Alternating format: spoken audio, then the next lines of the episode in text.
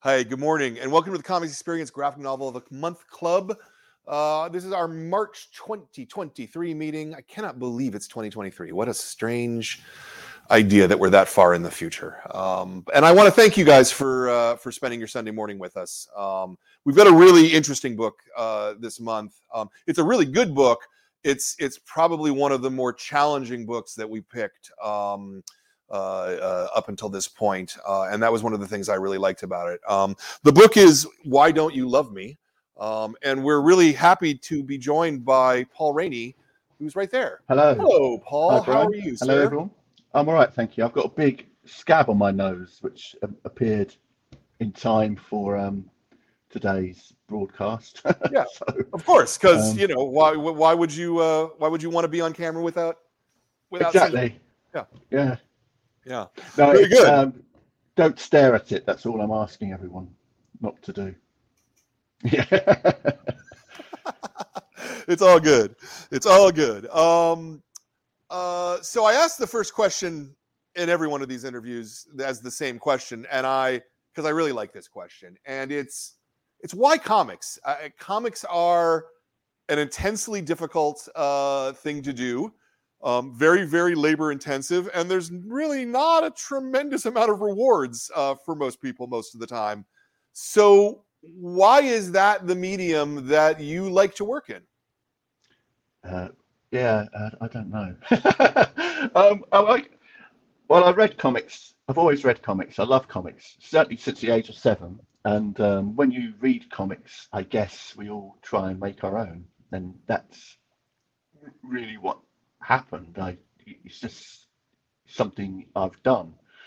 Um, uh, uh, well, I, I guess my peers, a lot of my peers are musicians and stuff, but I always thought comics was my U S P, I guess, and um, uh, I didn't really feel that I could be just a writer or just an artist or just or anything else. It just seemed perfect for me, and I always had this faith in the art form that it had more of a broader appeal than, you know, old people like me were led to believe when we were kids, you know. So yeah, I think that's why I was always fascinated by um, how they work and um, deconstructing them, and you know, and trying to recreate what I liked so much about them, I guess. So, yeah, so, yeah, that's my longer answer. But the short answer is I don't know. I feel they chose me rather than I chose comics. Well, that's sometimes that's... I wish I hadn't been chosen by comics. But right, right, yeah, yeah I, I understand that. Um, what's uh, what's the first comics you remember reading? Oh, um, well, so in the U K, um, Marvel did um, black and white reprints that were published weekly rather than monthly, and they would chop an American comic up into halves or thirds or quarters. And I was a big fan of Planet of the Apes, uh, T V, live action T V show. I don't know if you remember that, or if you're old enough yeah. to remember that. Sure. I th- so I thought it was great. So it'd be on Sunday nights on I T V, and it was on at quarter past seven for an hour. And as you know, um, Sunday is technically a school night. So my bedtime was eight o'clock, and my parents were always very strict. So the reason I remember this is because they allowed me to stay out the extra quarter of an hour to watch the end of the program. Mm-hmm. And uh, they used to advertise comics on television. So one Saturday morning, I saw an advert for Planet of the Apes, and I went, I really must have that. But then I, it was about another three weeks or something before I saw a copy somewhere. I didn't know how you process, how you even go about getting a comic. Uh, I think I must have been in the shop with my dad or something. Uh, and um, yeah, I bought a copy, and I thought it was terrific. It was the most exotic thing I'd ever experienced. I think it's like Planet of the Apes number four. And it featured uh, the adaptation of the first movie, or part of it, which I think was drawn by George Tuska. Yeah. There was another strip in there, I can't remember, but then the backup strip was Ka-Zar with um, it had um, Craven the Hunter in it, and it was drawn by Jack Kirby. Wow! And that was wow. just uh, yeah. I think I went, oh, I love this. And Marvel, yeah. as you know, even these days they just do crossovers, but in those days they made made you feel that that's by all the other comics they published, simply by saying, oh, you like Planet of the Apes and you're going to love Spider-Man. It's even better. That's all they needed to do. And you just go out and uh, uh, consume it. It sort of went from there, really. Yeah, I'm uh, I'm I'm fascinated that they advertise the comics uh, on British T V. Um, yeah, because that's well, not a thing. Like, you know, in the United States, you're like literally not allowed to do that. Uh, oh, really?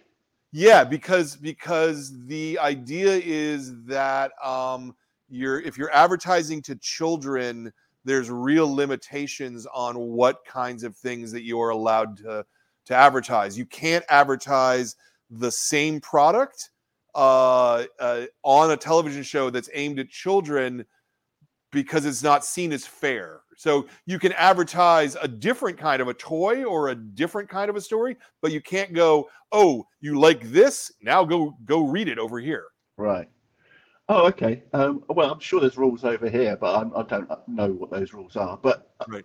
it, it was like, um, so it was, when I was a kid, you'd see adverts for Looking all the time on television, um, which was a weekly comic published over here, which was T V related. So it had like a six million dollar man strip in it, or um, or Day of the Triffids or something in it. Uh, but Marvel Comics didn't really advertise their comics, and two thousand A D didn't. Or, or, but they would if the first issue came out. So you'd see some promotion the week that the first issue came out. So I'm sure, I definitely remember seeing an advert for two thousand A D when that issue one came out, or prog one, which um, I think you put, if you were to hunt around YouTube, you could probably find. Um, right. Yeah. But after that, that stopped by the eighties. I guess it became prohibitively expensive as comic sales diminished and and um, advertising rates went up. But yeah, yeah, yeah. yeah, yeah it was it was quite common in the seventies. So, so you bought your first uh, Planet of the Apes comics like from a newsstand or something, I'm assuming then. Yeah, yeah, yes, yeah. It, um, there was a great, huge display of stuff. You know, British comics at that time, the American comics were very superhero focused, I guess. With sure. kind of, even the horror comics were superhero comics in disguise, I, sure, sure, I suppose. Sure. Whereas in British comics, we had humor comics, adventure comics, um, war comics were really big in the seventies. Mm-hmm. Um, yeah, and there was, a girl, there was a big girl comic market, you know, romance comics, kind of spooky comics, forget, directed specifically to girls. But they were all children's comics. I don't really remember any older comics. Heavy metal was around, I think. Um, and um, I think I remember seeing Near Myths, which I think is a British comic that featured Brian Talbot's, Luther Arkwright's, yeah. okay, very occasionally in a shop. Right. But it was on too high a shelf and seemed too exotic for me, intimidating to me. So oh, that's, that's funny. But, that's yeah. funny. And and so once you once you made the connection that you could get comics from the newsstand, like did did that start becoming a, a regular habit? Yeah, definitely. I, I think there was a period of time where I stopped buying Planet of the Apes, and then I think I went to a friend's birthday party or something, and I think the mother was getting bored with us, and for some reason she took us all to a shop, and I begged her, and I suddenly saw this cover of the Planet of the Apes, which was the most exciting thing I'd seen since the first Planet of the Apes I bought. So I skipped a few weeks, and I begged her to pay for it for me, and she did. I was going, oh, no, this woman's weaker than my actual mother. She relented so easily, and um, it was a, it was nuts because I think what Marvel U K did, they ran out of Planet of the Apes content to reprint. So you may have heard this story. So what they did was they reprinted um, the Killraven, War of the Worlds strips, and they stuck ape heads in all the Martians. And then they would change the character names into sort of ape-like names from the, that we might recognise from the T V show. But they didn't do it consistently, so they would forget sometimes. It was the most confusing thing to read. But, you know, you I didn't know that last part. I knew I knew the first part of that story, but I didn't know that they they weren't consistent. And uh, well, sometimes the played, apes but... became Martians. Yeah, oh, I think they always looked like apes, but the names were never consistent. You know? Oh, I see. Okay, all right. Yeah, and I didn't notice that as a kid. I think maybe I just thought I was the problem because oh, it must be me. adults wouldn't make mistakes. It's got to yeah. be the fault of me. But I actually reread them about four or five years ago. Yeah, it's definitely it's definitely them. Yeah, that's funny. That's funny. And how old were you when when this? Were you like like a little guy, like seven or eight seven. or nine or something? Yeah. Oh, it's like seven. Yeah. Yeah. yeah. Wow. And right. I just turned seven. I've been seven for like a month or two. Okay. So um, it's probably the same. It's pro- it was probably the same in America. So the big T V season started September time, and sure. and um, you know, that's when all the new sh- T V shows seem to start. Yeah. And uh, yeah, so I think the comics started a month or two after. Right. T V series began. Yeah, yeah, yeah. The T V series was actually awful. The movies are great still, I think. But I, I rewatched a couple of episodes about ten years ago. God, this is terrible. Right. Yeah. Yeah. Well, you know, there was a lot less choice on television then, so being able to see anything was was sometimes enough. You know, uh, yeah. even if it wasn't very good. Um, yeah.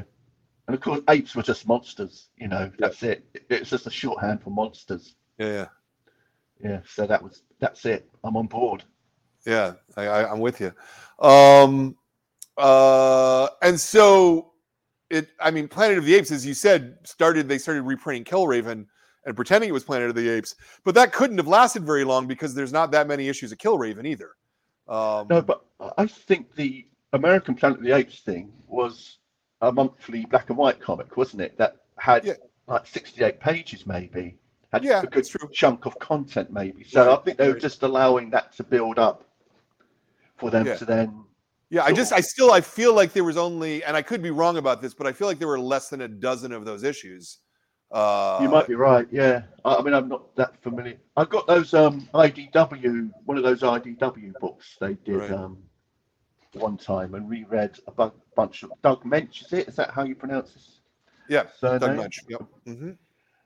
And uh, they were brilliant, so good. like, oh, these are great stories. Um, yeah, I don't know why I brought that up, but yes, it get, it created a sense that maybe those magazines had more content. But I mean, I don't know because I've never really seen those original magazines. So yeah, yeah. But, um, uh, somehow, well, uh, yeah, it doesn't make sense. Now, you, you know, there does seem to be a kind of um, consistency. But it was about six months the weekly had been running for, and they reprinted those War of the Worlds stories, and then they reverted back to unseen Planet of the Apes strips. Mm-hmm. And I, mm-hmm. we presume they'd run out. Maybe it was some kind of perverted way of just just confusing a bunch of British kids. You know, well, you know, the assumption the assumption was in those times that that the audience turned over like no more than two years. You know, yes, the the, yeah. the assumption was that you read comics at seven and by nine you're done. Um, yeah, I don't I mean, know that that was really true, but but that was that was what they thought at the comic book companies. Yeah. Yes, and that, um, towards the end of the weeklies, they did start to reprint those original George Tuska drawn right. adaptations, right, right, which was sort of only about two years. It was about two years after the weekly had begun. So yeah, that fits with um, what you were saying. Yeah, yeah, yeah. Uh, and then, and then, did you did you start reading two thousand A D and Beano and the war comics and things like that at that point, or? Yeah, um. So what happened was my parents were unhappy with the quality of my spelling, so they told me I couldn't read American comics anymore, which included um, reprints of American comics. Mm. So I sort of hunted around for like substitutes, and I never got on with the Beano. Um, it felt a bit too institutionalized to me. Um, but I did buy Action, which predates two thousand A D, which got into trouble. Um, Action isn't the same as the Superman comic. It's, it was a... Um, weekly comic that had this kind of visceral quality to it, and they did a kind of thinly disguised versions of Dirty Harry or Jaws. Right. These movies that were we were all too young to go and see, and also it predates video and D V D. Sure. So we had these kind of quite violent substitutes, and then it became like a tabloid newspaper scandal, and that comic became sort of uh, uh, muted and um, uninteresting, and ultimately um, got cancelled. But those guys went on to create two thousand A D. So I remember buying the first issues of two thousand A D. But I had a, I had a kind of weird, I knew I liked it, but my conscious mind wouldn't allow me to like it because I was such a Marvel fan by that mm. point. And this two thousand A D seemed so different. So I was buying it for a while. For a while. My dad loved it. He'd go, why don't you buy that two thousand A D? Because he always read my comics. Not as a not to vet what I was reading, but because he actually liked reading them. And uh, he said, why do you get that two thousand A D? And I always felt that he ought to be buying it for me. The fact that he paid me my pocket money, you know, that was just money I deserved as far as I sure, was sure, concerned. Sure. But he never did. And eventually, um, it was a long period, it's about five years. One day I just read it, I went, this is really good. Why was I resisting this so much? Mm-hmm. So prior to that five years, I had about a thousand, sorry, a hundred issues of it that I, you know, dipped in and out of. But I realised eventually, I came to my senses and realised just how brilliant it was. I mean, I don't. It's probably a different thing to you, um, Brian, isn't it? two thousand A D, I guess you, you know. Sure. But I think a lot of people were reading it. It was a well, quite widely read. I think it sold like. Probably about three hundred thousand copies. Yeah. yeah. But now I've said that figure, I feel like I'm making it up. Yeah, no, no, I think I think you're right. I mean, at least at, at least for one point, it was a yeah. massive, massive, massive success. Yeah. Uh, and you know, the fact the fact that it that it was able to continue like that weekly shows you that it must have been doing well, because they wouldn't have done it weekly if if it wasn't selling well enough. Absolutely. You know? Yeah. Yeah. Yeah. And um we, I think as comic enthusiasts will talk fondly about, say, Marvel Silver Age and how creatively fertile that it sure. was. But I, I actually think it pales in comparison to two thousand A D's first ten years. Yeah. The, the amount of characters and, you know, how strong the writing was. Yeah. I mean, Stan Lee was good, but he wasn't a fantastic. Sure. I don't think he was nearly as good as anyone as, like, John Wagner or sure. Pat Mills or Alan Moore. Sure. Um, and sure. I had a greater sense of subversion than Stan. Yeah, Lee. if I if I had to, if I had to guess, I would say that Marvel took off more because there was sort of issue to issue continuity that was really clear, and the books, as you noted earlier, the books tied into each other. It's like, you know, you'd read a Spider-Man and you'd see Daredevil swing past the window, and Spidey would go, "Oh, look, it's yeah. Daredevil," you know. Uh, Uh, you know, you didn't you didn't really see that happening in two thousand A D's because most of those stories were, for the most part, pretty self-contained. Um, Absolutely, yeah. Um, I think Pat Mills wanted them to. He liked the idea of them all coexisting, but they didn't yeah. really pursue it. So Judge Dredd has met Strontium Dog and Road sure. Trooper, but they're not that tied to continuity to allow it to stop. Mega City One getting nuked, for example, even yeah. do you know what I mean? Yeah. Oh, very much so. Um, very much so. Yeah. And especially because you were buying them off the newsstand, I think it made it it made it considerably less likely that a kid would be able to follow a story from issue to issue to issue, just because newsstands are, are really famous for, you know, skipping issues, you know. Yeah. Um yeah. so oh, in two thousand A D you had periods of times where it was unavailable due to industrial action, and you had right. no, you'd have no idea. Right. And I was, uh, was uh, yeah, caused some sort of um, panic in, yeah, in yeah. me. yeah. And and so and so, uh, when did you start drawing comics on your own? Um, well, I did as a kid. So my dad I'd bring back this computer paper from work that was all oh. perforated, and so you, you got a sense of it being like a comic because they were you could. create turned sure. pages sure but it was a lot of work, so I think I was like any kid. I ended up just doing that on every page.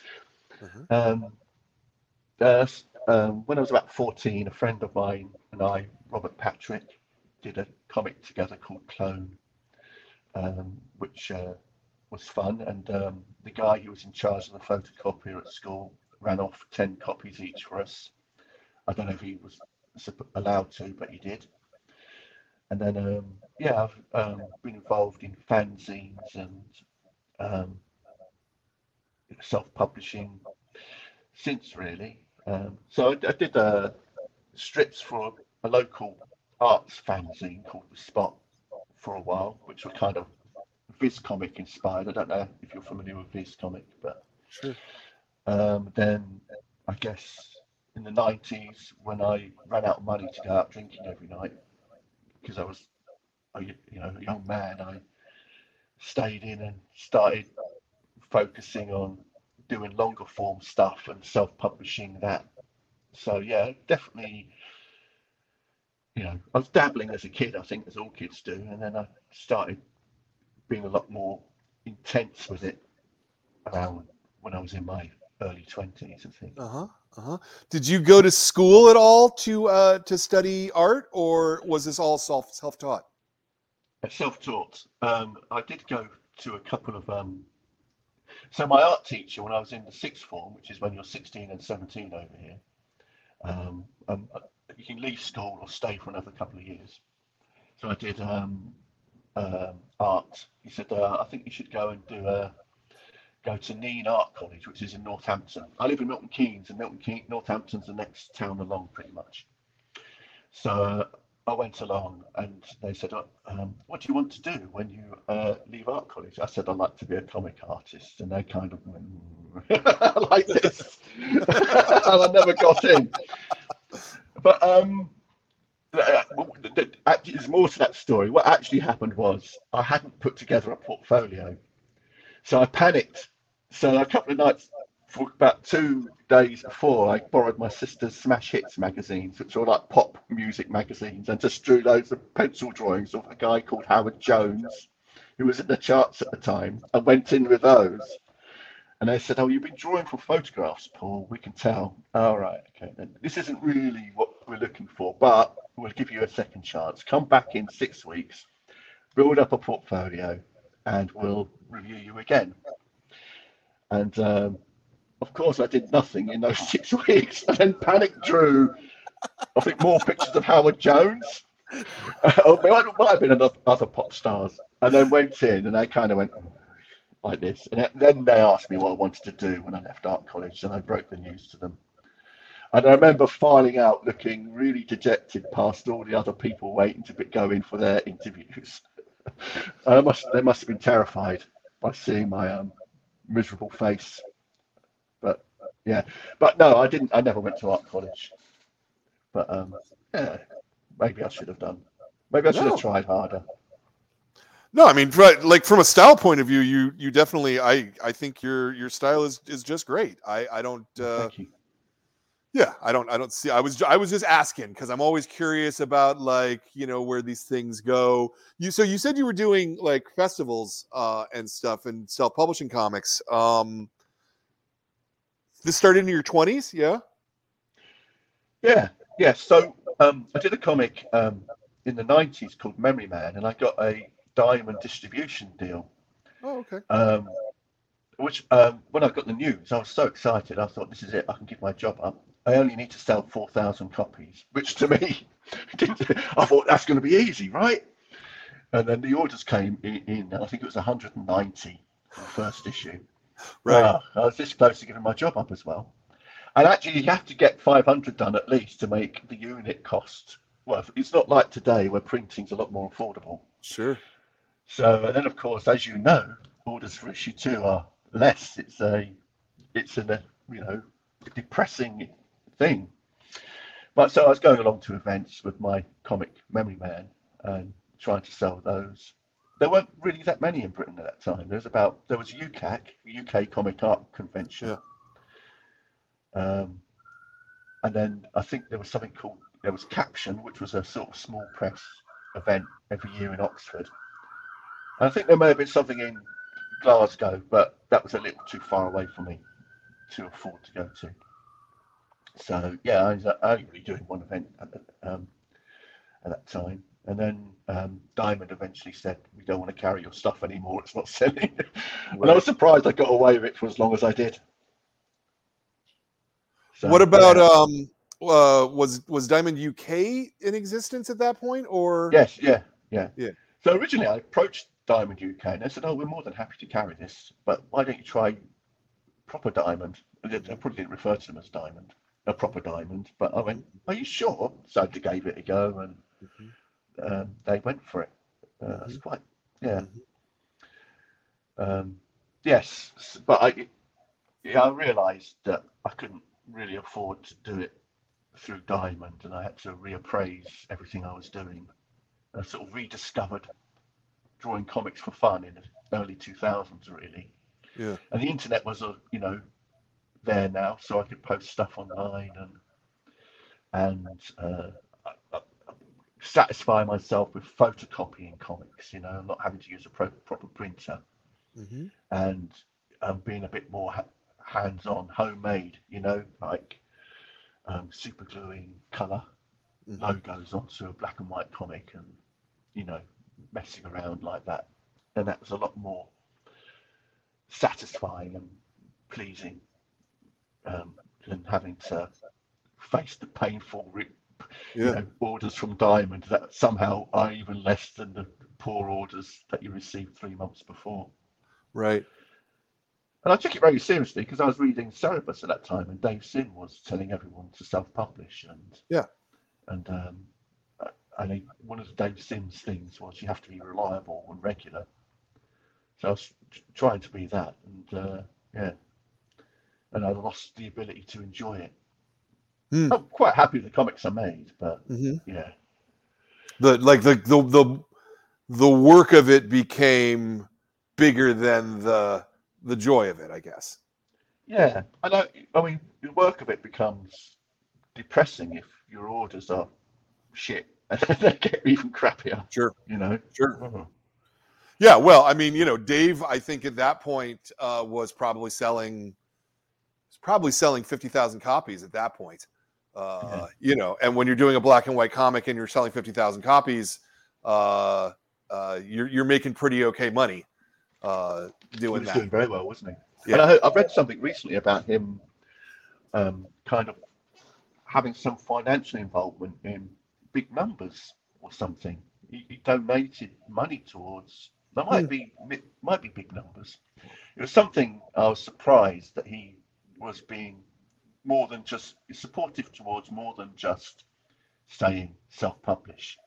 Yeah, I don't, I don't, I don't know about that, because Big Numbers was published by uh, Tundra, which was Kevin Eastman's um, of Teenage Mutant Ninja Turtles uh, thing, oh, right. and and Eastman poured poured a lot of money into that company. Um, yeah, that might be why I might be getting confused. Yeah, yeah, yeah. All the Turtles money essentially went to um, the to Tundra, and and his and his ideas were really his idea was really sensible, that if you give artists money to make a comic that they want to make, as opposed to, oh, you've got to draw Batman, right? That theoretically people are going to make great comics. And a lot of really great comics came out from Tundra. But what he hadn't realized was that if you give people giant stacks of money uh, to do comics, that in a lot of cases they just kind of fuck off um, yeah. and and you know don't actually produce the work, uh, you know, because nobody's standing over them going, no, you have to get this to me by Friday, or else our company will fire you. Um, and yeah. that wasn't what was happening with with Tundra. Um, and so, yeah, there was an awful lot of comics that, uh, that, that were being made then that just never got made. Um, it was a rare, it was a rare person like a Dave McKean, 'cause Cages came out really, really regularly at that point. But most of the other guys who were given those kinds of money were just like, sure, I'm going to take this and disappear for a year, you know? Um, yeah. Kind of funny. Yes, yeah, it, yeah, it, yeah, yeah. It's a shame, isn't it? Because Cages was terrific, wasn't it? Yeah, and uh, still, still, like, still is terrific. Actually, I think yeah. that that book holds up so well right now. I, uh, yeah, yeah, it's so mature, because I think he was still in his twenties when he did it as well, and it had such yeah. a, um, a, a, a sort of grown quality to it. You know, yep. like someone who's lived a bit, quality to it. Yeah. yeah. Now I forgot yeah. that was Tundra, because it ended up being Kitchen Sink, didn't it? Like ultimately, yeah. Stuff. Yeah, because yeah. Kitchen Kitchen ended up taking all the Tundra stuff when Tundra collapsed. Uh, yeah. So who would up all, who would up all these um, drunk, hungover artists to get them to finish their work? Exactly, exactly, exactly. Yeah, because yeah. they had a British office apparently. Yeah. Tundra, yeah. yeah, yeah. And all the British guys um, had a too good a time with all that money. Right. Yeah, well, I, again, I mean, I would, I would, uh, I would liken Tundra in some ways to, say, Apple Corps, right? You know, the Beatles had all this money, and they thought, oh, well, we can, we can do this thing, which will let other people make art, and then most of the people fucked off and took all their money, and they're yeah. like, well, why did that happen? You know, yeah, kind of, kind of funny. Yeah. Kind people of let funny. you down. yeah. Let that be a lesson to everyone watching. Yeah, yeah, yeah, yeah. Yeah. yeah. Un- unfortunately, uh, unfortunately, sometimes the the lash of the deadline, and you know, is is what makes people make the art uh, to actually yeah. produce it. You know, so yeah, I'm more of a slogger. I will kind of just do it regularly. But I, yeah. I've worked with a couple of friends who I know that if I phone them up towards the deadline that we've got, they go, oh, they'll suddenly produce all the pages in a week. You know what yeah. I mean? They'll get it in yeah. time, but I, I, I couldn't work like that. I'd yeah. never sleep. Yeah. Well, let's let's jump forward a bit to Why Don't You Love Me? And um, can you talk to us about about sort of where the book came from and some of that that stuff? Yeah. Um, are we?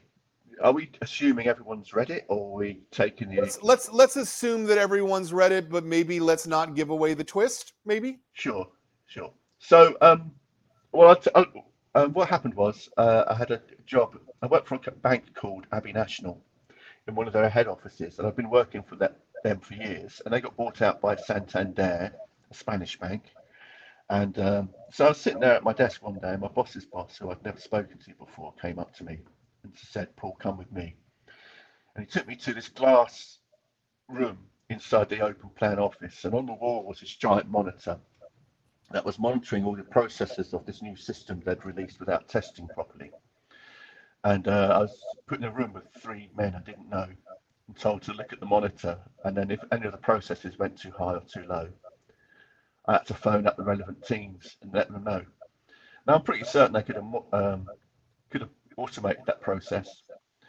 So I spent a lot of time just my, with my eyes glazed over, daydreaming. And I've been reading a lot of um, Peanuts comics. You know those uh, Fantagraphics books that where they reprinted Peanuts in chronological order. Mm-hmm. So I started, I want to do something like Peanuts, I thought. And um, I th- my idea was to invert Peanuts. So it's about Charlie Brown's parents going through a difficult divorce.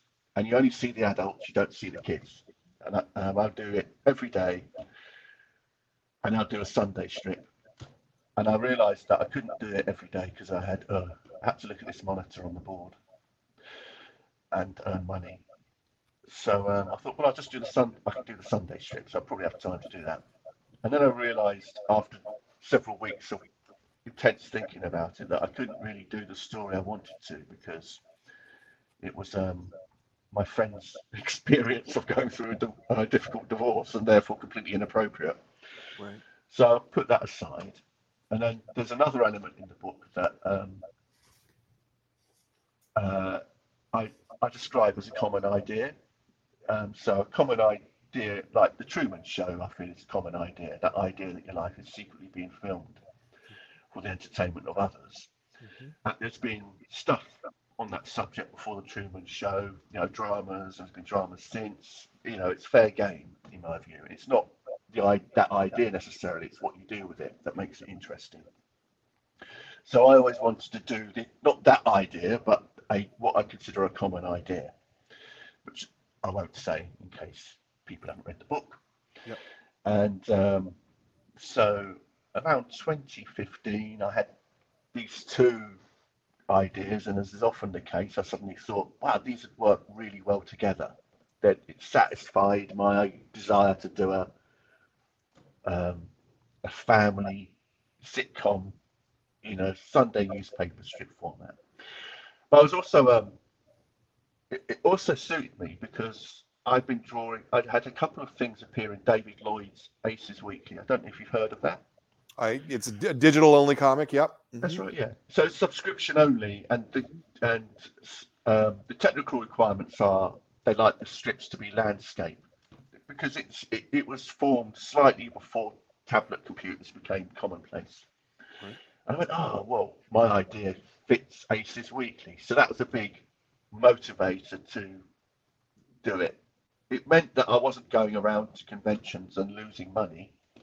I was actually going to be getting some money, not very much, one hundred pounds maybe for twenty-one pages, but that was better than what I'd been doing for the last t- previous twenty years, mm-hmm. where I was just, you know, shedding money.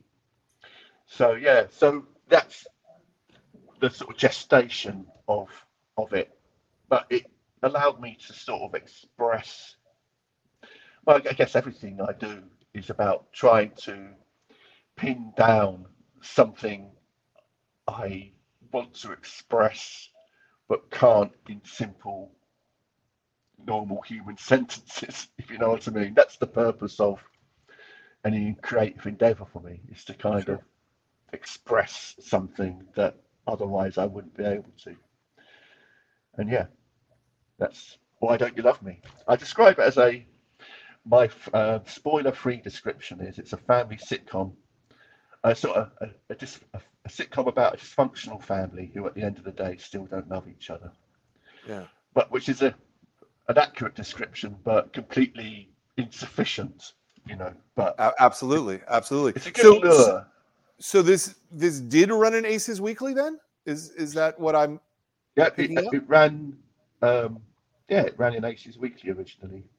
Yeah. The the the whole the the whole story, or just a chunk of yeah. it? Yeah. So they've run three pages a week, and a volume of Aces Weekly runs for seven issues. So they do twenty-one pages mm-hmm. in a volume, and then um, I'd skip a volume or two whilst I did the next few pages, and then they'd run them again. So it appeared in ten separate volumes of Aces Weekly. That's interesting. Interesting. I did not, I did run. not know that part. Yeah, I did not know that. Yeah. Well, part. I think. I wonder if Aces Weekly is a bit like a gym membership. Like, people pay to subscribe, but I wonder how many people actually, of those subscribers, read it, because the feedback was quite quiet and, um, you know, low. And then I serialized it on my social media, a page every Sunday, as God intended, and um, uh, it, over time, people started to respond to it. I started to get, you could see it getting traction, more likes and people responding and people actually getting involved in the characters and what they were doing and going, oh God, no, she's going to have an affair, you know, that sort of thing. Or is she? You know, so that was nice to see after, you know, so Aces Weekly provided a little bit of cash, and then the social media provided um, the feedback. So. Yeah, that makes sense. And so, if you were doing a, if you were doing one page every week on Sunday, you would have been doing this for what, six years then? Like as a series, as, as a series on social media. Okay, I think it's four years, two hundred and ten pages, I think. So just. Oh, you're right. I saw. I'm sorry. I thought it was three, three something. Yeah, two. Yeah. Wow. Yeah. Wow. Wow. That's. I, a, that I, I didn't know how to automate Um, social media posts, so I'd have to get up every Sunday morning, which um, I was usually hungover, and then I'd have to do all the posts and then go back to sleep. yeah, yeah, yeah. Well, okay. So here's the thing that I'm curious about, because uh, you know, there's a twist that comes a little past halfway in the book. You, you know, it's it's it's well into a hundred pages before you actually find out what's going on in the story. Um, was that Was that twist there from the beginning, or or did you come up with that twist sort of in your third season, let's say, at Aces Weekly? If that question makes sense. Yeah, it's a good question, actually, because I did, the twist you're referring to was going to happen in one sense, but um, how it happened, I hadn't quite come up with. Mm. And um, I, I don't want to ruin the book for people who, because a lot of it is there from the beginning, but the way it happens, I hadn't really thought about um, until about uh, I've been fifty pages in. Oh. So, oh, it's a good idea if it happens this way, you know. Sure. Um, because I've been, uh, I'm, I'm going to spoil it a bit. So um, if you haven't read it, you might want to press mute for a while. Um, so I started having anxiety dreams about nuclear war again, which I hadn't had since I was a teenager. I just wake up in the night, you know, having had a dream about a bo- opening the curtains and seeing a nuclear bomb going off in the distance. Right. Well, I haven't done this since for like thirty years. And um, I guess the world political climate was um, affecting me in some way. And I thought, well, actually, that, you know, we've always, my view is we have nuclear weapons. It's inevitable. It's going to happen. You know, right. It can only happen if you have nuclear weapons. So I thought, well, that there's an old, I'm, I'm rambling a bit, Brian, I do apologise. But no, there's an old fine. two thousand A D strip called Meltdown Man. And um, it's a story in which this character ends up on another world, but it has these human animal creatures. I forgot what the word is when you um, have human versions of animals. But the pretext under which he ends up there is he's, he gets caught in the heart of a nuclear explosion. That's just page one. Right. There's this nuclear bomb going off with this kind of silhouette of a figure, and the strip's called Meltdown Man. It doesn't seem to refer to that ever again from page two onwards. It's in this new world. But I thought, well, I kind of thought that would be a good way of of um, uh, ex- explaining the experience that these characters are going through. And it, fortunately, I didn't have to retrospect anything at all to accommodate this new idea.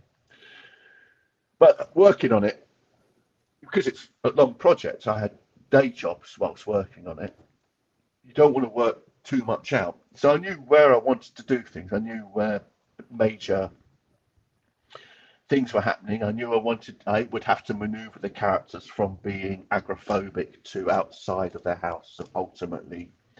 And I knew, and I kind of broke it up, at least in my mind, as to when I would do this, although I didn't know how I would do it. Um, but if you're doing a long project, you want to get the right things worked out, but allow yourself lots of spont- space for spontaneity so that you don't get bored with it. Otherwise, if you get bored of it, you're not going to finish it. And that's sure. a betrayal of yourself, isn't it? So... Yeah, my answer, that's my answer to your question. So, yeah. Yeah, I just I, I thought it was an interesting choice to make that happen one hundred pages in, because it it you know, it it it runs the risk of chasing away the audience if if you wait that long, you know, uh, before you get to the thing that you're actually trying to say. Um, that's why in the introduction uh, to this, I said it's a challenging book. It is. It is a challenge. In fact, I'll even say, I'll even say, uh, I, I get a, I, I ask publishers to send me, you know, the manuscripts or the or finished products, whatever. Um, and I got, I got this from Drawn and Quarterly, and I got maybe thirty, maybe forty pages in, and I'm like, where is this going? What, what is this? It. I, It, is it, it and, and there's a and then there's this quote on well so so I and I'm like, okay, I don't I'm not I don't know that I like this, and I put it down and I put it down face down, uh yeah. which means I then I saw the back cover with the back cover has the Neil Gaiman yeah. quote, and I went, oh well, let me see what Neil had to say, and it was like I it read like any slightly vapid early twenties story, yeah. you know, and, and I'm like, wow, that's exactly what I thought. Like. I, I, I, he's saying why I don't like it. Oh, but then it came into focus and it wasn't that thing. And when I saw that Neil wrote that, I'm like, okay, I've got to pick this up and I've got to keep reading it, because if, yeah. if Neil is telling me that there's something more than what I think that there is here, um, then I, then I have to get to it. And and I and I got to it, and then I went, holy shit, this is a great book. Um, uh, and so. Even myself, who really wants to read comics, is really interested in comics, I almost bounced off it. If it hadn't had this quote from Neil Gaiman, I would have bounced off it. And and so that's that's that's kind of interesting to me. That I mean, I have to assume that if you said if you said in Aces Weekly you're doing thirty pages, let's say, uh, in a in a season, you didn't actually get to this until like the fourth season. Um, yeah. Oh, fifth. I think it was the sixth. There you are. The end of the and, fifth. Yeah. yeah. And and so I I guess then my next question became, were you like, did you have an editor at Aces Weekly? What I mean, did, is David editing it at all, or well, or no. is he just um, if you if you're producing work, we're going to accept it? Uh, well, I guess they have to like it. Um, so um, uh, Simon Russell's also involved. Um, okay. So um, yeah, I, I, and Simon has been a supporter of my work before pre Aces Weekly. So I think he helped sell it maybe to David Lloyd. Yeah. I think that David Lloyd, I th- my the the rule is I don't think he really likes swearing in any of the strips that appear. I love swearing, and I thought, um, but I because in the first half of the book, it's it seems to be about um, seems to be a nihilistic, cartoonist view of parenthood. Yeah, that if it doesn't, temptation if it has, if I'm allowed to do swearing, is to do loads of jokes about parents inappropriately swearing in front of their kids. Sure, and by deciding not to do that, it made me force me to be more creative when it came to the cruelties they exerted upon each other, I guess. Yeah. Um, and um, so it's it, interesting about the Neil Gaiman quotes is that I did a um, it, I fell off my chair when Drawn and Quarterly sent it to me, because Neil Gaiman doesn't know who the you know who I am. Um, I, I've been following his work since Violent Cases, and um, and I loved it because it, it does sum it up. But I did a um, launch in my um, hometown of Milton Keynes um, about three weeks ago, and I, I put the quote up on the screen, but I edited out everything after um, you know the opening line. I yeah. start, I'm going to put the light on so I can read it. So I just read, when I began to read Why Don't You Love Me, I thought it read like any number of slightly surrealistic, slightly um, vapid early two thousands stories that were basically the cartoonist way of telling you that they hated everyone and everything. And then I just read that, and the audience was aghast. And then, of course, I... Uh, so I enjoy reading that first line out to people and they go, them going, that's not good, Paul. Yeah, yeah, yeah. Um, did you? I guess what I'm, I was trying to ask though was, did you, did you tell them at Aces Weekly what the whole story was, or no. were they seeing it as you produced it? And so, at any point, yeah. did they go? At any point, did any of anyone at Aces Weekly go, "Where are you going with this, man"? No, no one. Wow. Okay, that's the only that's time David Lloyd. So, so David Lloyd contacted me when there were a bunch of white panels. And uh-huh. asked if that was supposed to be, um, if that was correct. That was it. That's the only time I got asked about it. Okay. Um, yeah. Interesting. Interesting. Yeah. Oh, my, yeah, my... they liked it. They, they, they, I, take, I get feedback from them occasionally saying, "Oh, this is good," you know. Yeah. So, but I think it's it was quite different to everything else that they were publishing. Tony, sure. I think. So, um, yeah. But yeah, I really appreciated it being in there. It was, it was um, nice to see some money, even though it wasn't a living. You sure. know, as I say, so you get these statements every, every volume. You go, woohoo, one hundred twenty pounds. Yeah. yeah, yeah, no, that, that's that's great. I uh, my my only contact that I've ever had with David Lloyd in my life was, ooh, I want to say it was ninety-three or ninety-four. I might be a couple of years off on that. Uh, he called me up out of the blue, a transatlantic phone call, which then transatlantic phone calls were very expensive, as I'm sure yeah. you might remember.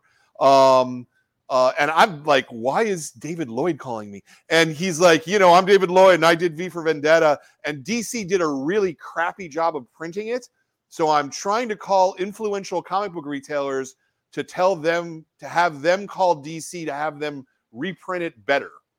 And I, I've really? never, I've never had that phone call from a creator ever in my life prior to that or after that. Um, and I thought that was just a very fascinating thing to do. Like, I didn't like what the publisher yeah. did. How do I get them to fix it? Yeah, that's interesting, isn't it? Yeah. It's like um, those bands who would um, uh, um, have an old album re-released by an old record company and tell everyone not to buy it because yeah. they don't like it anymore. Or, or kind of know, like that, yeah, yeah. It, it feels like that. It feels like you might have been better off just releasing a statement to. I mean, Comics International was probably around then, or something like that, or one yeah. of those. Or, yeah. Uh, I mean, I will yeah. say for sure, I absolutely got on the phone with D C like the next day. It was like, I just got this phone call from David Lloyd. What do you think about this? And they went, oh, well, maybe there's something to I, you know, I don't even really? remember like oh, the chain well. of things that happened after that, but it uh, eventually he got the edition he wanted, was my understanding. So, did you did it? Did you look at a copy to see what you thought? Yeah, I think. Production? I mean, I think he just he didn't like the way that. Um, It, it was printed too late, I think, for him. I can't yeah. quite remember because it was, you know, again, that was thirty years ago. I don't remember the details of the of, of the of the thing anymore. But uh, it was fascinating to me that he just he didn't like the way that it had printed. Um, I, I suppose this was the this was probably the serialization of it, so the book yeah. hadn't come out yet. Um, so I think oh. maybe he was trying to fix it for the book. I think was what his goal was there. Uh. He's, yeah. uh, he's such a great artist. I love his stuff, yeah. and uh, it's, it feels a shame that I um, don't see enough of it, and I don't really know why that is. Um, he's, he's brilliant. Yeah. Uh, yeah. I think the last, I think he did something for Aces Weekly, one of the early volumes when it first started, maybe. And then I think the last thing I remember was probably he did like um, Warren Ellis did. Global Frequency or something, and there's yeah. different artists each issue. I yeah, think yeah. maybe you drew one of those. Sounds that's about right. Time. Yeah. Yep. That's like twenty years ago or something. Something like that. Yeah, it's been a while. Yeah. It feels a shame, doesn't it? Yeah.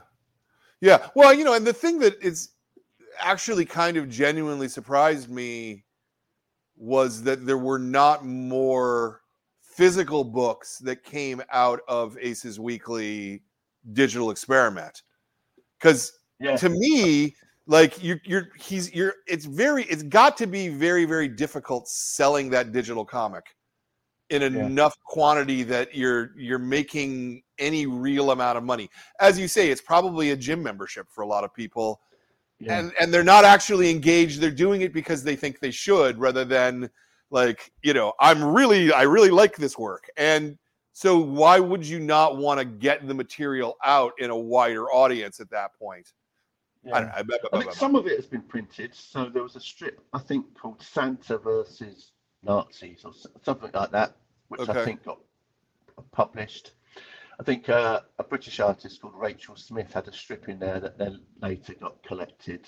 Okay. And I know that David Hine and Shaky Kane did one. I think it's, I can't remember what it's called. But it had cowboys and giant insects in it. And I think yeah. that got... That um, came out from Image, I want to say, that one. Yeah, that feels like an Image book. I know I've got yeah. it somewhere. Yeah. So yeah. some of them do materialize. Right. Well, you know, I mean, I, I'm... Obviously, I own a comic book store. Here's here's a rack full of comics behind me, you know. And so I, I really believe in having that physical book at the end of the day. So um, how did how did Drawn and Quarterly get involved? Did they...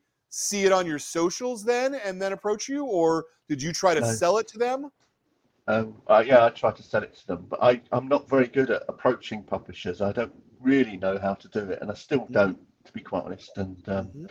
very early on, I did fifteen, I sent the first maybe twenty odd pages to a British publisher, and they, like you, were, they found it upsetting. I understand why they would. Some people find it hysterical, but Um, they had the opposite approach. Then um, I don't know if you know, I won the in twenty twenty. I was sending it out. Um, in twenty twenty, I won the Observer newspaper Jonathan Cape Graphic Short Story Prize. I don't know if you've heard of that, but um, I uh, I sent it to a publisher around that time because I now had a contact, and they rejected it because they said they didn't want to do newspaper strip collections. Mm. I, mm. I don't think you've actually read it. right, that right. Just means you look, you flick through it, I think. So I wasn't really having much luck, um, and then I finished it, and I one day I go, ah, oh, I'll be a child to myself if I don't try a bit harder. So I went through all. I looked at all these, I got my books off the shelf, and said, oh, that's published by whoever, I'll try them. And a lot of people didn't respond. And I went, I'll try Drawn and Quarterly. But I assume, because I've admired Drawn and Quarterly from the beginning, I've got all those, I've got many of the first Drawn and Quarterly magazines from about thirty mm-hmm. years ago. Mm-hmm. And um, I just assumed that they wouldn't be interested, but just give it a go. And I got an email back the next day saying that they really liked it, that I was a good cartoonist, which was lovely to hear. Mm-hmm. And it took them, because the pandemic happened then, it, everything slowed down. So it took them about six months to actually offer to print it. And I think their offer sat in my junk folder for about two weeks. Wow. So, uh, yeah. But, um, yeah, I'm, the whole experience of Drawn and Quarterly has just been a joy. It's just been brilliant. There's um, ev- everything from how they sorted out the artwork to the production of the book. I, it, they seemed to read my mind as to how I wanted the book to be. You know? Mm-hmm. Yeah, and marketing, getting a Neil Gaiman quote. I've got no complaints. Yeah, yeah, yeah. Yeah, no, no, they're they're a great company. Absolutely. Yeah. I uh, uh, so this, because the structure is, you know, largely like a Sunday strip, is was there a point Was there a point when you were doing it that that you grew at all bored of of the of the lockedness of the format? Uh, well, I got sick of doing the logo over and over again. Yeah, I, I would happily never do that. Right, yeah, right, right. Don't you love me ever again? Um, the problem with it is it's quite emotionally intense. Um, although it's not biographical, it's personal. I've injected a lot of real emotion into it, or try mm-hmm. to. Mm-hmm. So it meant that I would have I'd take little breaks and go off and draw a comedy strip for Viz Comic or mm-hmm. something like that, or do like a, a, another short project for a while, so usually between Aces Weekly volumes. But um, you know, just a sort of palette cleanser, I guess. Or a, so yeah, that, that's the. the The problem was the emotional intensity, not the repetition necessarily. Yeah, I also meant it in terms of um, just the, the physical lock of the page, right? That every panel, uh, every page. I mean, I didn't, I didn't actually go and count on every single page, but pretty much every page has exactly eleven panels, and yeah. they're Some and they're formatted have... in exactly the same way. Yeah, yeah pretty and, much. And I just I wonder like if it... I'm okay with that. I'm good. Okay. I'm good with that. I like um it's just one less thing to think about in my view. Mm-hmm. I can then just focus on drawing, you know, I don't really I feel that I need to remind myself to think about the page as a whole. I think of the page as a whole when it comes to writing, but I don't necessarily think of it as a whole when it comes to design always, and I have to um, f- force myself. I think of comics as a reading experience, uh, and um, I have to be more mindful to make it also a aesthetic, I guess, experience, and more sure. of a. Uh, sure, I, I mean, I you know, broadly, I think that when when one is doing long form comics. In other words, where you're where you're giving the reader four or five pages at a time, let's say, you it, you want to think a lot about page turn. You want to think about what information is on this page that gets you to the next page that keeps the, the reader reading. But in a Sunday kind of format, you don't really have to think about that at all because you're you're looking at a single unit for each one. And so it can stay static from that point of view. Yeah, I think I'm going to have to do the page turn as a consideration for anything I do in the future because it's not something I've ever really thought about. And I think that's partly because I've, um, and I, it might be rooted in a cult, um, British comics culture, which are, you know, you know, you, two thousand A D, you'd get like a four-page strip or a five-page strip or a six-page strip, and so therefore maybe the page turn isn't quite so important. You're working on making it work over four pages as a whole. I don't know. I don't know. I'm, I'm, sure, but let's. I mean, let's go. Let's. So let's let's let's go back to the example of V for Vendetta. Now that wasn't in two thousand A D, but it was a serialized comic yes, that absolutely. was told again in four or six page segments. If you when you read V for Vendetta, it's really clearly structured. Like he, you can tell that Alan Moore at least thought about what happens on each page and and where you are in space on each page, right? Mm-hmm. And what it's going to take you to turn that page. Um, so I think that that even in that, sh- in fact, in fact, I would actually argue, I think that short story, the short story format, like a two thousand A D, requires m- more thought and more choices from a creator because your palette is so limited. You know, um, yeah. uh, whereas, you know, in a twenty-two page American comic, you can totally fuck off for ten of those pages. And, and you know, and as long as, because it all works out in the end, right? But if you've only got four pages, you've really got to be focused on picking the right images and moving the story along in the right way in that kind of kind of fashion. Yeah, no, you're absolutely right. Yeah, you have to be, um, every kind of sentence and word and image has to count, mm-hmm. which I think I tried to do with Why Don't You Love Me. I didn't feel I, that was one of the things I really enjoyed about the process of making it, by thinking of it as each page had to work on its own terms, at least for me, uh, although the, all those pages then interlock together into that overall narrative. So I guess that's me thinking in terms of a page turner, because yeah. even though it doesn't, each page doesn't end on a joke or a yep. punchline to a joke, yep. it's kind of structured like a joke. It's just mm-hmm. that the punchline might often be depressing, and that right. might then compel you to turn the page to see what happens next. So uh, maybe in that sense, I was yeah. thinking that way. Yeah, uh, I, I, my, the other stuff I do for Viz Comic, it's usually a single page, so it's not something I have to think about. It's the punchline, I guess, in the last panel, or the right. revelation in the last panel. That so, but I'm not having to think of it, having to follow up with another page like that, if that makes sense. No, that makes it. That makes all the sense in the world. Makes all the sense in the world. Um, yeah. So, but yes, uh, I really, I, I am. Yeah. The, the thing I'm doing after Why Don't You Love Me, which I've been working on now, I'm thinking in tiers and pages, and mm-hmm. then mm-hmm. so yeah, mm-hmm. I guess um, I, I'm not overly thinking about what is it I need to get the reader to do to turn the page. Sure, I'm thinking um, about being understood. And and and and just and just because I'm throwing out these concepts doesn't mean that I'm like, hey, you're supposed to do it this way. Because that's no, the great no, no, thing about comics.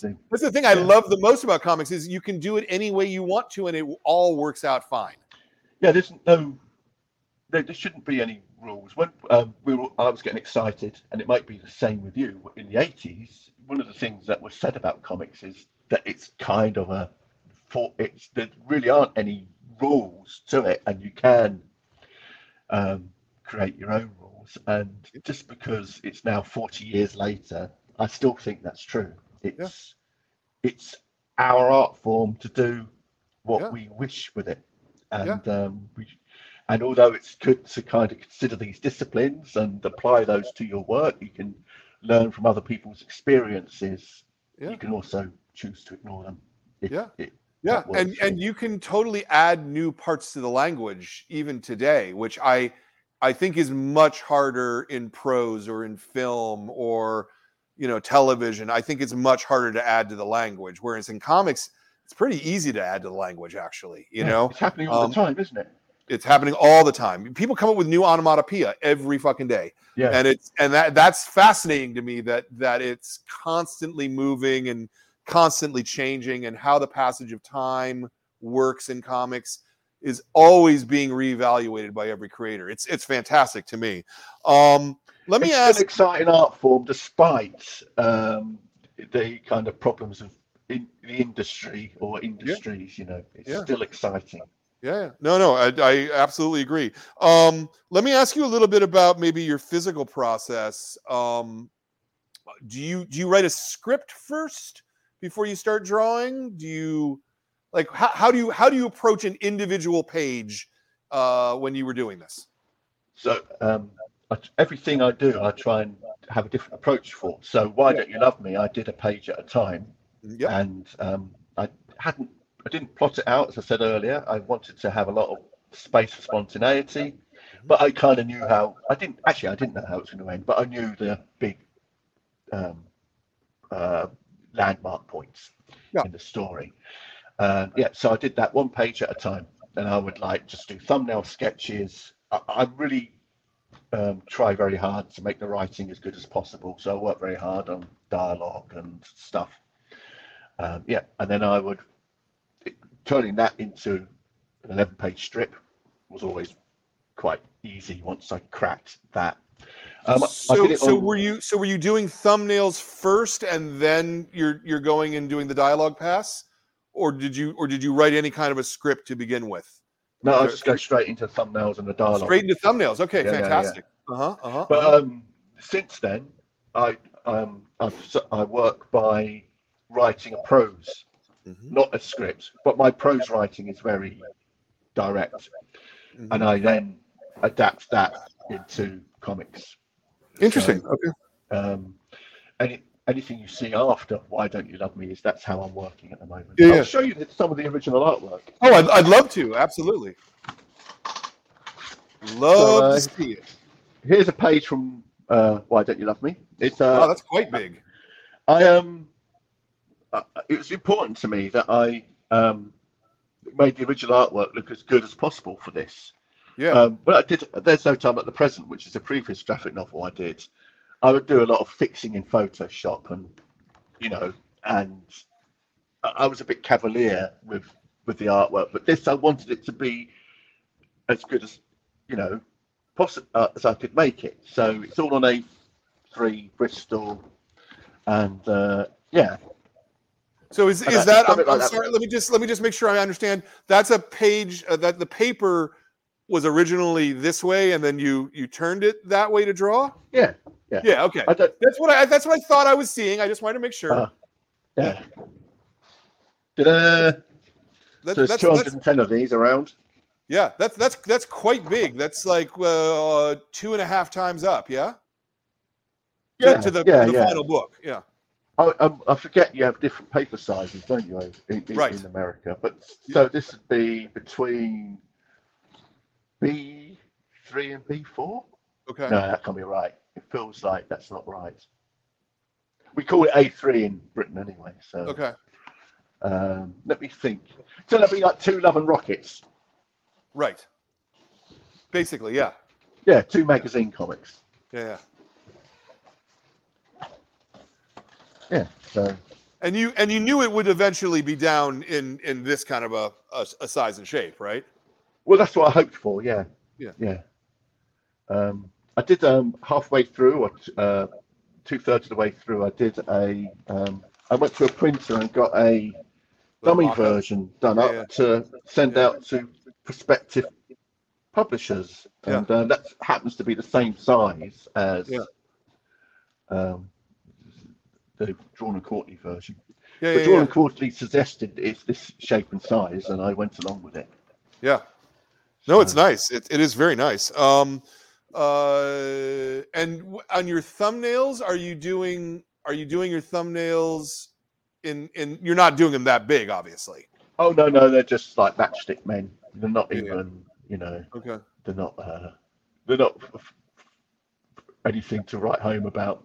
Right. If I used to do it on um, printer paper. I do them on there and kind of. Um, I don't have printer paper anymore, but but A four size, which is uh-huh. Love and Rocket size. Right. And um, yeah, and then I'd have that to refer to, and then as soon as I finish the original, the, the artwork, screw up the uh, the um, the thumbnails, thumbnails and chuck yeah. it in the waste paper bin. Well, people keep these things, don't they? So um, some do, yeah. It depends. Yeah. I mean, it depends on how what kind of thumbnails you're doing. You know, are your yeah. thumbnails uh, are your thumbnails detailed, or are they more stick figure-ish? Stick figure-ish. Yeah. Could, um, could any, can someone ch- else read your thumbnail, or because I because no, I think they're it, unreadable. So um, here's. Well, I'm, I'm not even doing thumbnails anymore. Here's um, me setting up what I'm working on at the moment. So wow, I'm just yeah. working out. Um, little, little, they're they're tiny. Yeah, they're yeah. not even thumbnails anymore. Yeah, yeah. Um, earlier on, I was doing some. I mean, that's the level of thumbnails, you know. Right, right, right, right, right. Um, nice.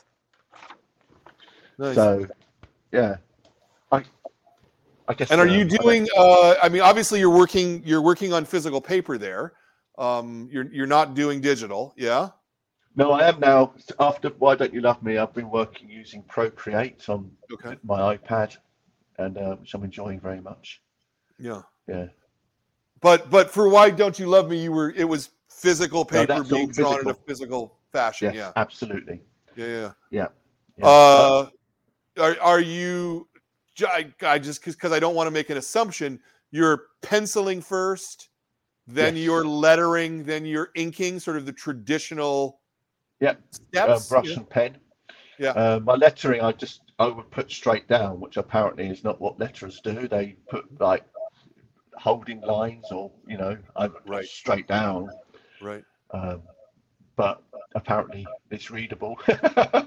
Uh-huh. I can read it. I know other uh-huh. people have read it. So, yeah, no, no, it's very yeah. readable.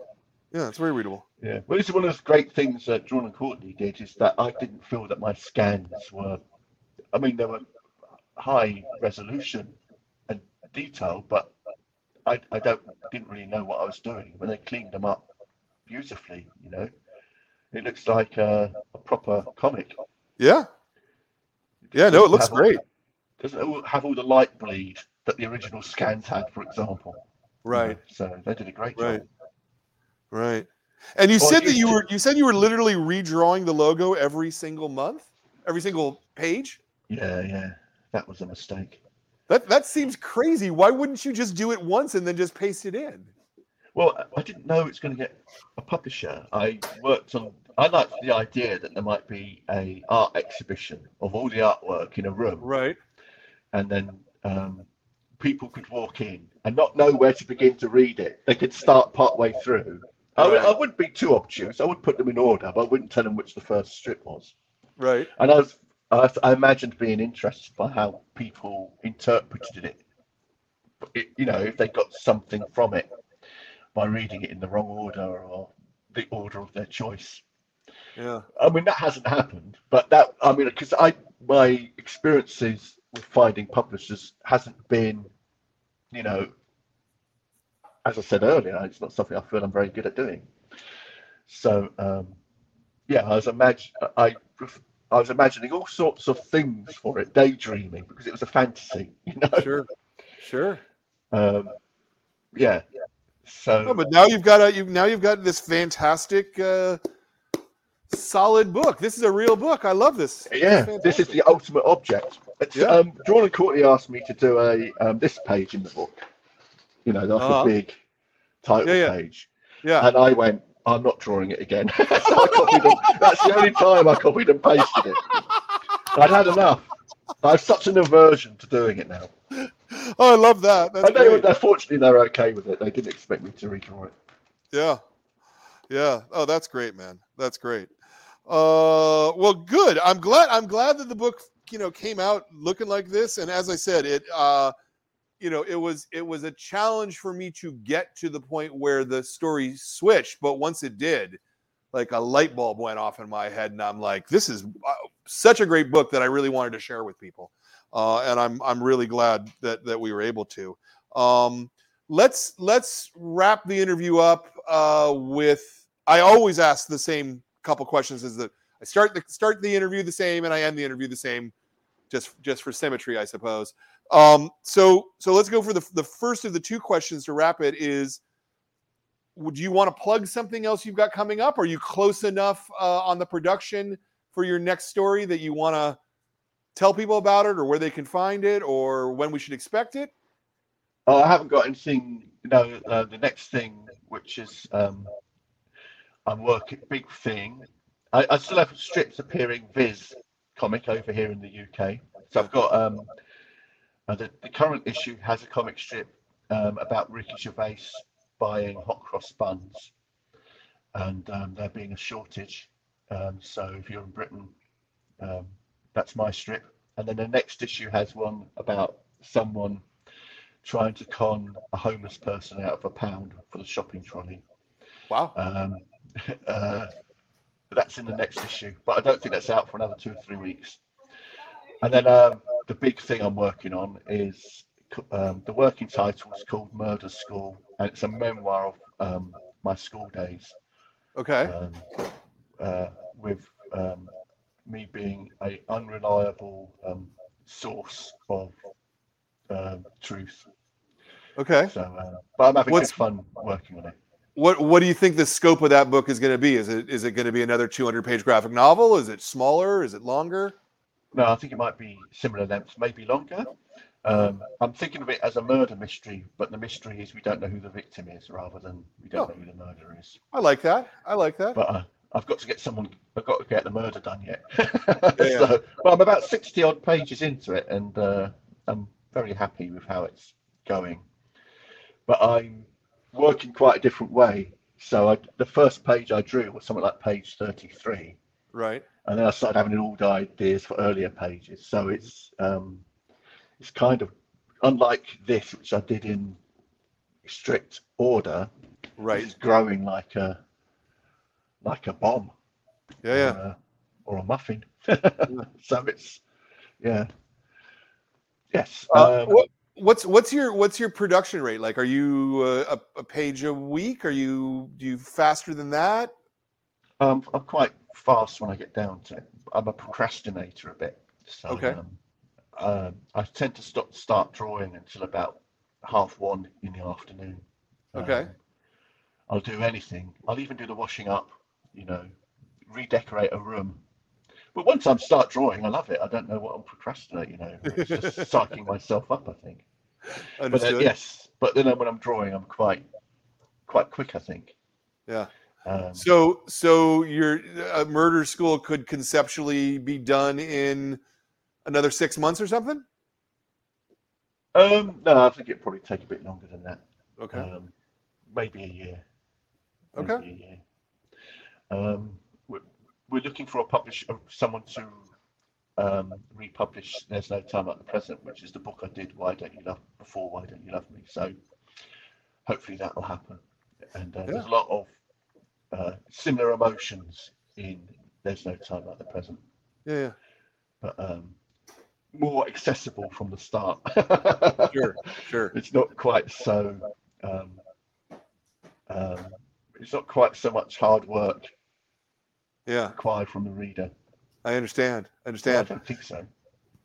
Okay, and then and then so then the last question is, as I said, we've we've been doing this for eight years. I've been interviewing cartoonists.